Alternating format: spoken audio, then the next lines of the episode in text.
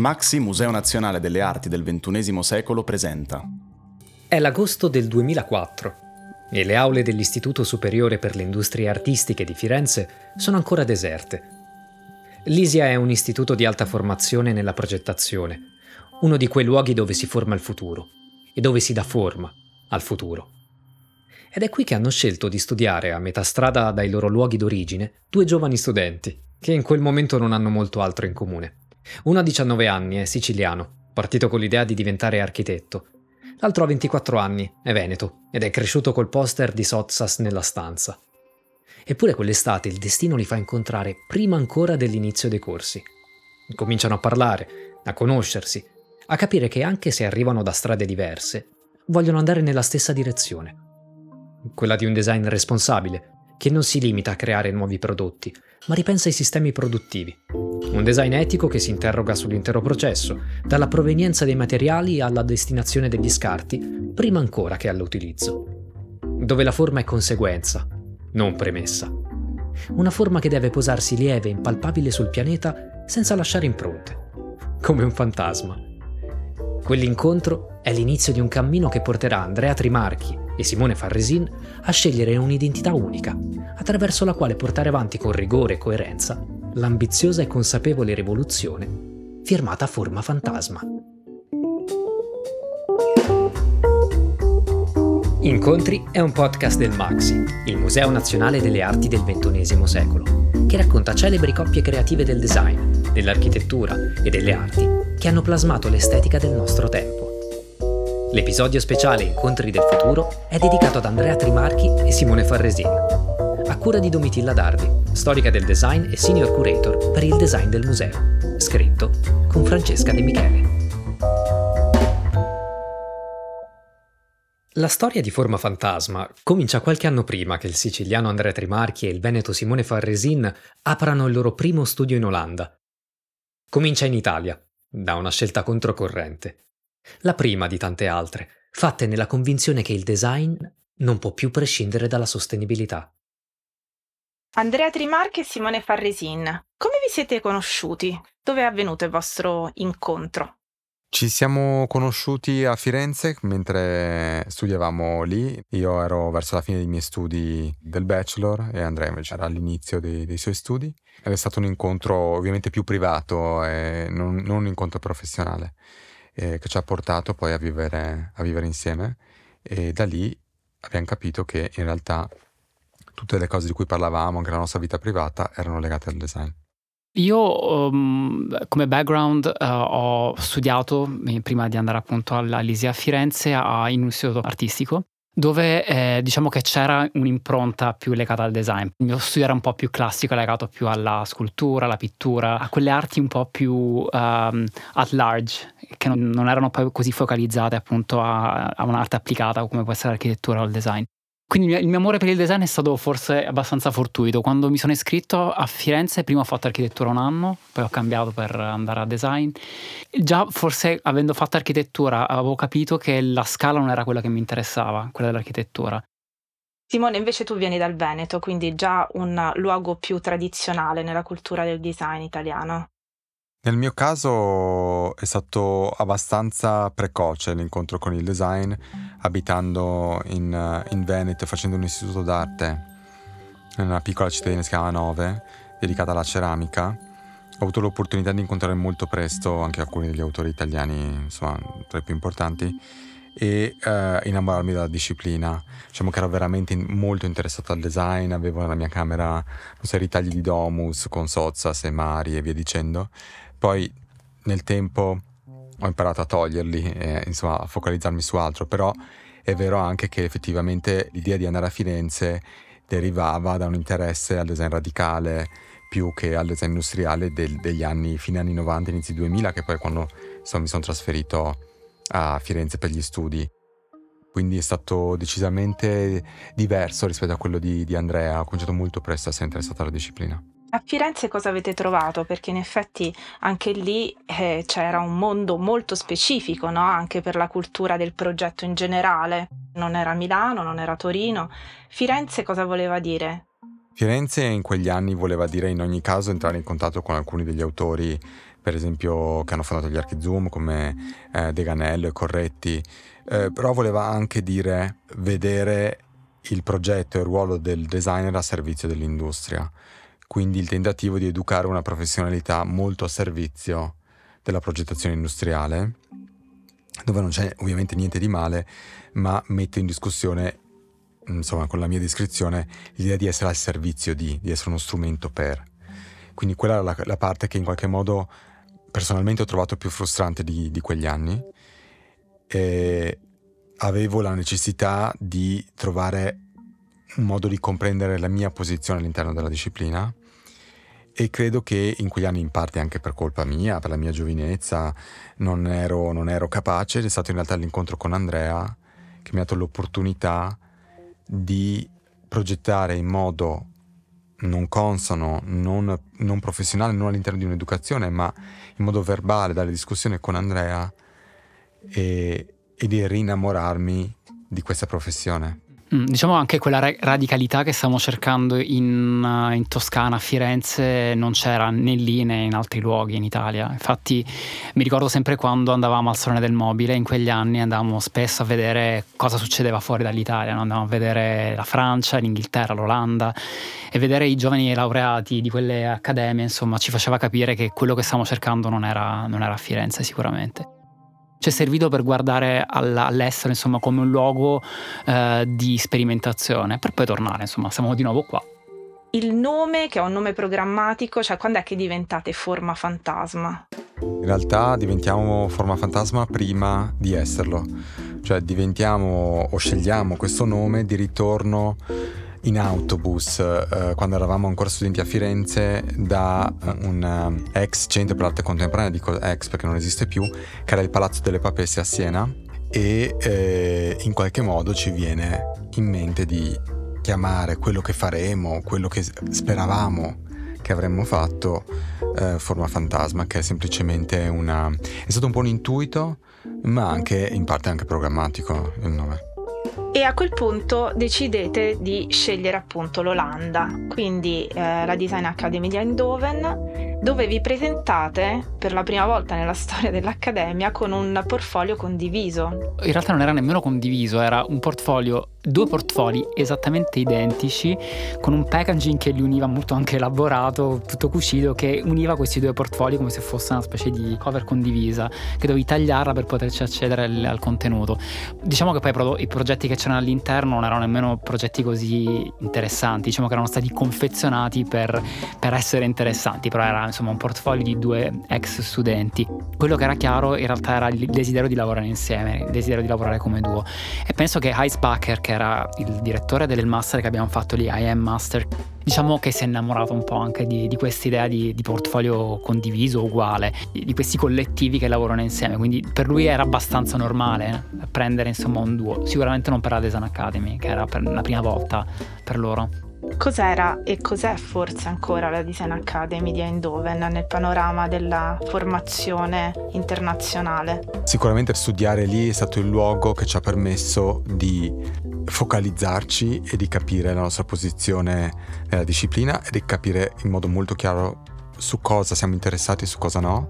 È un luogo dove abbiamo ricevuto le domande di cui avevamo bisogno. Per noi devo dire è stata un'esperienza fantastica proprio uno dei vostri primi progetti, poi se non sbaglio coincide con quella che diventerà la vostra tesi di laurea, Mold in Tradition, dove effettivamente viene sviscerato questo tema caldo. Non è tanto il prodotto finale a muovere le vostre ricerche, le, le vostre domande, quanto proprio la strada del processo. Mold in Tradition, il nostro progetto di graduation, per noi è stato molto importante. Ha al suo interno delle caratteristiche anche naive, date dal fatto che l'abbiamo fatto ancora come, come studenti.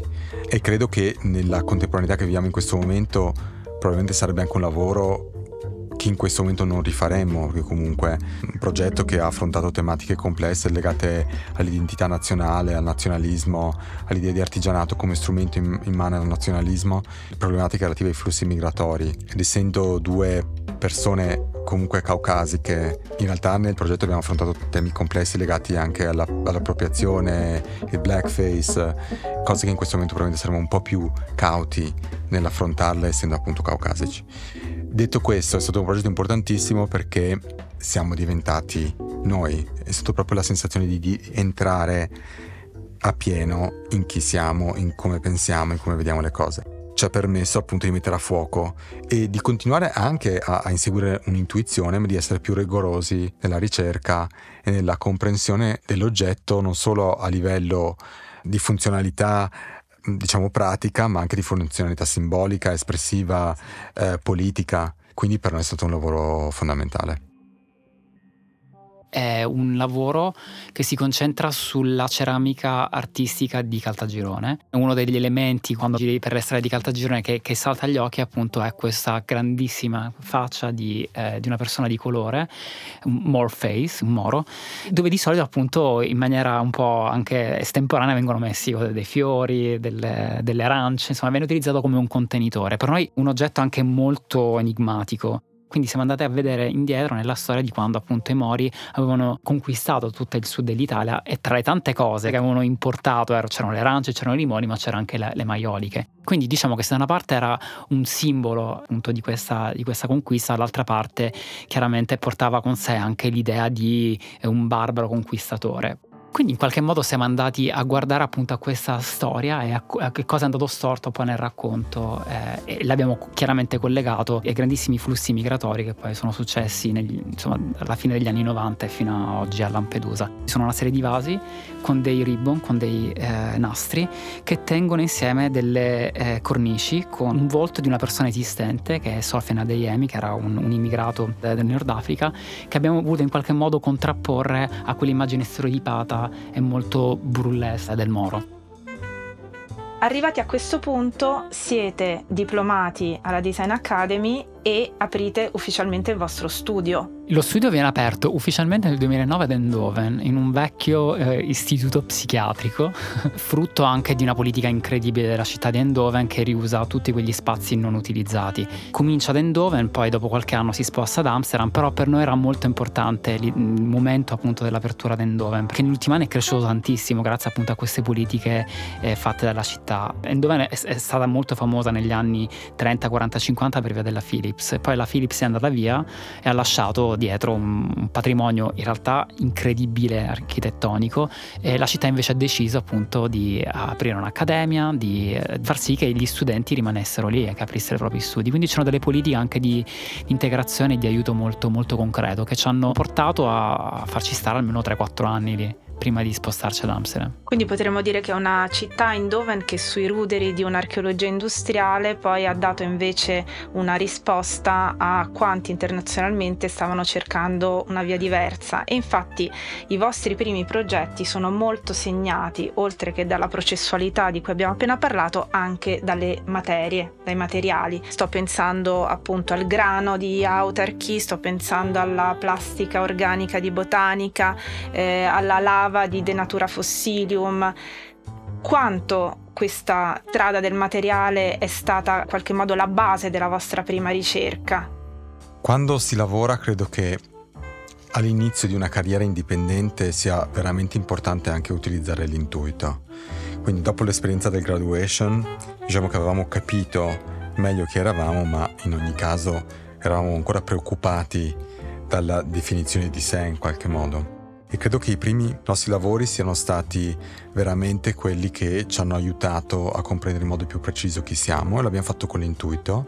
Abbiamo sempre avuto l'interesse per l'utilizzo e la sperimentazione di materiali diversi che nel tempo abbiamo capito non era dato da un interesse necessariamente alla, alla ricerca materiale, che troviamo comunque ancora molto interessante, ma è quasi un tentativo di riappropriarsi di un sistema produttivo che altrimenti, data insomma, la contemporaneità in cui viviamo, è delocalizzato e quasi impossibile da, interagire. Dopotutto viviamo in una realtà complessa dove eh, nessuno dei nostri genitori ha mai lavorato all'interno di un impianto industriale, per esempio. La nostra esperienza personale è in qualche modo post-industriale. Quindi la nostra attitudine è post-industriale anche nell'utilizzo dei materiali.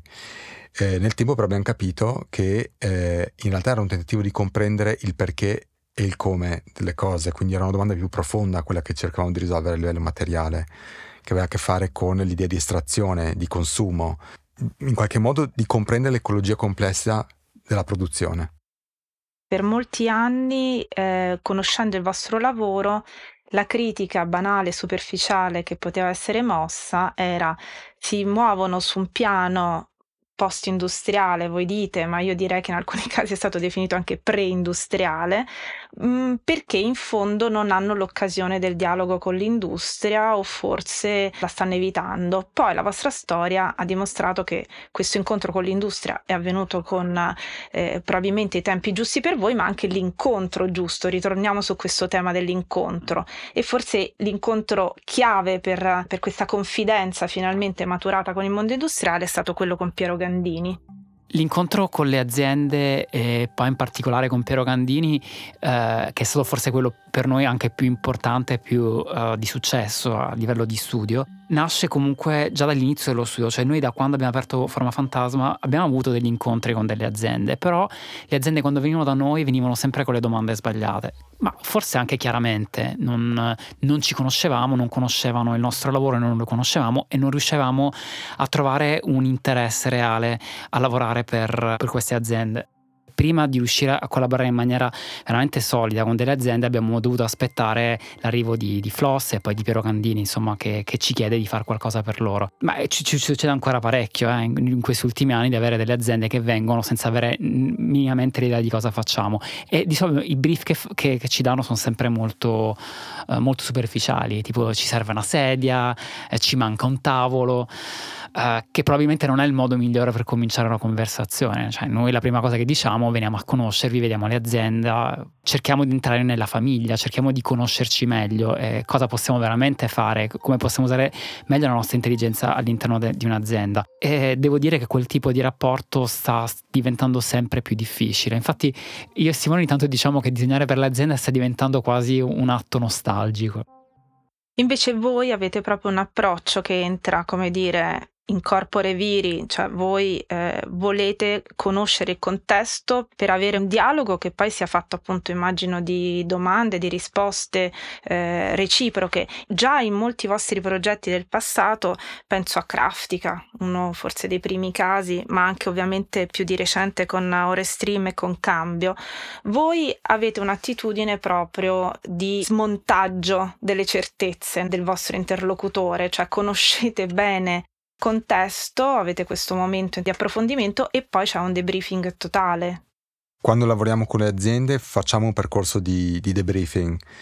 Detto questo, con le aziende con cui lo possiamo fare, anche noi abbiamo avuto e abbiamo mandato in produzione anche degli oggetti in modo abbastanza superficiale perché devo anche riconoscere che il tentativo è anche quello di bilanciare a livello economico la parte di ricerca con la parte anche più commerciale dello studio, che comunque è una realtà chiara della nostra pratica. Abbiamo una parte di ricerca più profonda e più approfondita che possibilmente va ad influenzare la parte di ricerca, ma questa cosa non succede, non avviene in tutti i casi. Dove avviene però può produrre dei risultati eccellenti. Siamo in conversazione con Artec in questo momento, per esempio, alla luce della progettualità e del percorso di ricerca di Cambio, la mostra che abbiamo fatto uh, alla Serventen di Londra, che poi non è una mostra, è un progetto di ricerca, che ha portato a questo dialogo con Artec.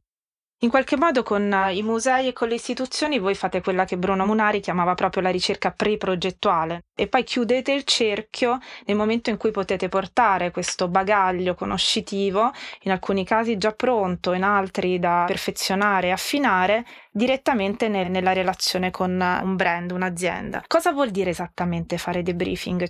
Vuol dire semplicemente ascoltare la richiesta fatta da un'azienda, da un partner, potrebbe essere anche un museo, avere un incontro approfondito, forse a volte anche più di uno, e poi interrogarsi se quello che ci stanno chiedendo è realmente quello di cui loro hanno bisogno che noi siamo capaci di fare e rielaborare una proposta di collaborazione che sia possibilmente più rilevante anche per il partner che ce lo, che ce lo chiede.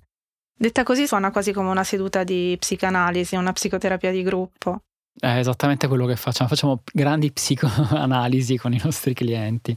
Parallelamente a tutto questo, da Eindhoven passate ad Amsterdam, trasferite lì il vostro studio, passate dall'altra parte della cattedra e dopo il diploma diventate docenti. L'educazione è una parte importante del nostro progetto. Abbiamo insegnato, siamo adesso direttori di un master ad Endome che si chiama Geodesign. In una riflessione che abbiamo fatto recentemente, crediamo che questo derivi non necessariamente per un amore verso l'insegnamento, quanto piuttosto per una sensazione di responsabilità, da una parte, e dall'altra perché vediamo i limiti alla nostra pratica. Nei nostri progetti di ricerca il cuore è una passione verso la comprensione delle dinamiche ecologiche della produzione e dell'impatto che ha la produzione nell'ambiente. Queste problematiche, che riguardano veramente la sfida di questo, di questo secolo, che non siamo nemmeno sicuri che la supereremo, sono delle tematiche, delle problematiche transgenerazionali. Come progettisti non possiamo eh, trattenere o risolvere alcune delle domande che abbiamo all'interno del nostro studio, perché non ne abbiamo la capacità e alcune di queste domande investiranno tutto il secolo e probabilmente oltre. Quindi instaurare una conversazione transgenerazionale è un modo per lasciare vivere le idee oltre noi. Cosa vuol dire allora geodesign? Cosa significa andare in una dimensione del progetto che non riguarda più soltanto le cose e gli uomini, ma anche e soprattutto i territori, l'ambiente e quello in cui siamo immersi? Geodesign, devo dire, è un termine che è stato introdotto prima da Stefano Boeri, che poi è stato in qualche modo appropriato da Joseph Grima, il direttore della Design Academy di Indove. Dico appropriato in modo bonario perché insomma ovviamente sono amici e, e capiscono il significato profondo di questi, di questi termini e eh, Joseph ce l'ha in qualche modo donato e, e ci ha chiesto di seguire questo master di geodesign, lasciandoci anche la libertà di interpretare questo termine. Nella contemporaneità è impossibile non vedere il progetto e le conseguenze del progetto a livello globale e planetario.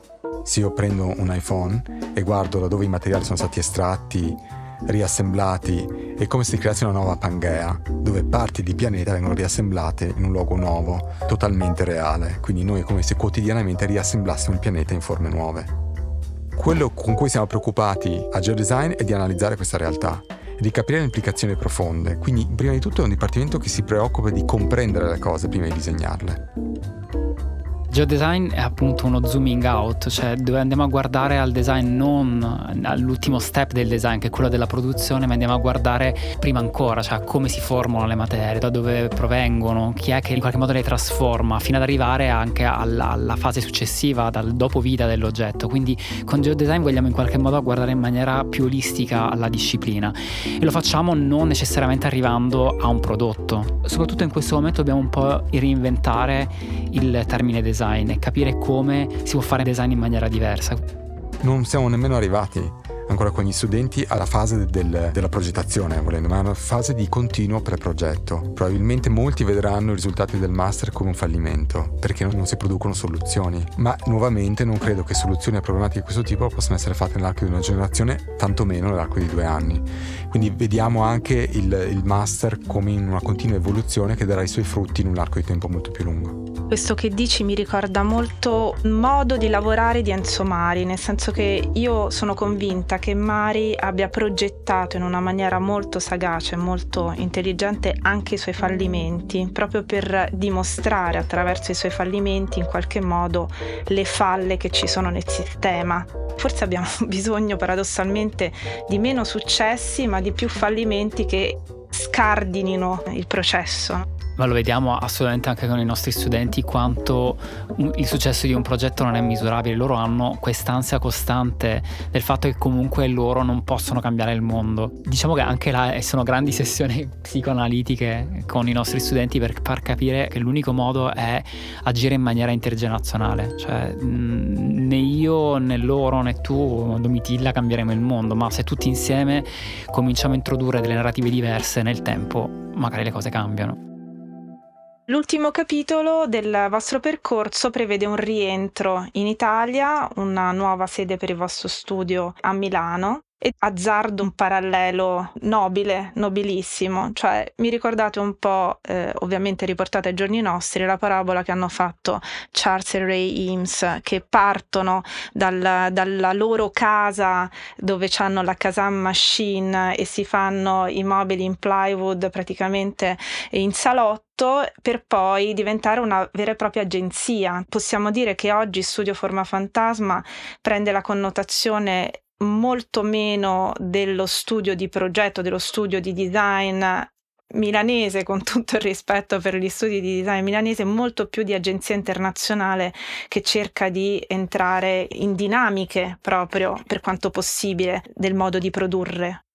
Lo so, studio a Milano sicuramente è evoluto e sta evolvendo con la necessità di lavorare con un'agenzia che offre anche dei servizi eh, la nostra probabilmente in realtà è peculiare, ce ne rendiamo conto, quando dobbiamo capire come costruire il team all'interno dello studio. Non è uno studio grande, in questo momento siamo in 10 con una persona ad Amsterdam, perché abbiamo delle expertise interne molto diverse. È difficile creare un team che si occupa di ricerca, di exhibition design, di industrial design, eh, di interior, di consultancy. Quindi la nostra realtà è decisamente complessa, ma è l'unica che noi potremmo eh, gestire perché è l'unica che, che, ci rappresenta, è l'unica che, che, che, assomiglia a chi siamo e anche alle cose che sappiamo fare. Quindi un, vedremo come si evolverà in futuro, anche noi a volte abbiamo difficoltà ad, ad immaginarlo, ma lo faremo con la costanza con cui lo stiamo facendo adesso. Abbiamo avuto diverse occasioni di eh, incontro anche all'interno del museo. Per il Maxi abbiamo condotto diverse eh, esperienze insieme e ultimamente eh, ci stiamo interrogando su una modalità diversa di progettare nell'ambiente. Quello che sta venendo fuori è che forse non è più il tempo di lasciare dentro l'ambiente delle grandi opere installative che poi invece di respirare con quell'ambiente, fondersi con quell'ambiente, eh, diventano un problema di gestione. E allora l'interrogativo che ci stiamo ponendo insieme è proprio come il progettista può far parlare un ambiente naturale, come è un'isola, un parco, un giardino, il protagonista a cui dare una voce. Con il Maxi stiamo ehm, portando avanti questo progetto che in qualche modo rivede il modo in cui si può intervenire nello spazio urbano o in quello che viene definito lo spazio verde, che è un termine che, che odiamo, con un intervento in qualche modo eh, anche in questo caso contestuale, cercando di essere il più possibile non invasivi, anche a livello concettuale di non essere invasivi, non solo a livello mat- materico un campo nel quale ultimamente siete molto spesso impegnati, quello dell'exhibition design. È un mondo che si relaziona con il concetto di un tempo effimero. Come riuscite a conciliare queste due cose? Eh, la parte di exhibition design del, dell'effimero è forse quella a cui stiamo cercando di concentrare di più nell'ultimo periodo. Eh, abbiamo fatto delle mostre anche importanti come la Biennale, Fondation Cartier eh, o altre e stiamo cercando di capire come mettere un pensiero ecologico in contesti del genere. Certo, quando vai a disegnare una mostra permanente non, non c'è nessun problema, rimane eh, ed è così. Però per esempio con Biennale non siamo riusciti a fare grandi rivoluzioni, però abbiamo fatto mettere, grazie anche al lavoro lavoro del team tecnico della Biennale un nuovo parametro nella, eh, nelle gare d'appalto che è quella appunto sulla sostenibilità. Quindi per esempio quest'anno il 95% di tutti i cartongessi non verrà disposto non verrà buttato ma verrà riciclato.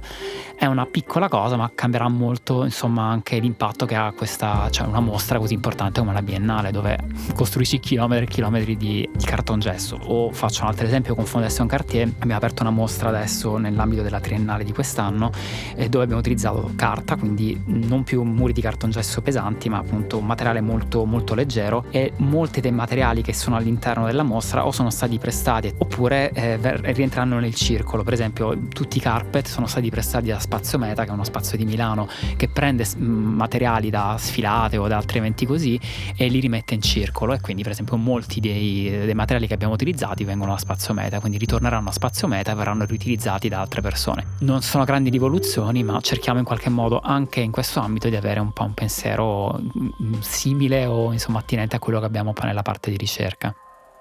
Ricerca, dialogo, coerenza, la tutela dell'ambiente e delle risorse come priorità. Attraverso Forma Fantasma, Andrea Trimarchi e Simone Farresin sono diventati il simbolo di un nuovo modo di concepire il design, dove la forma è conseguenza, non premessa. Una forma che deve posarsi lieve e impalpabile sul pianeta senza lasciare impronte. Né io né te cambieremo il mondo, ma se tutti insieme cominciamo a introdurre delle narrative diverse, magari nel tempo le cose cambiano.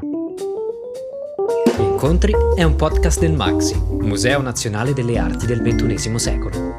A cura di Domitilla Dardi, Luigia Lonardelli, Elena Tinacci, coordinato da Prisca Copellini. Una produzione Dopcast a cura di Francesca De Michele. Supervisione e produzione Francesca Maggiori.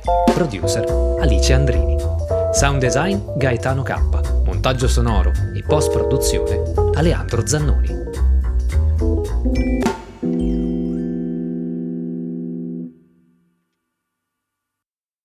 Una produzione Dopcast.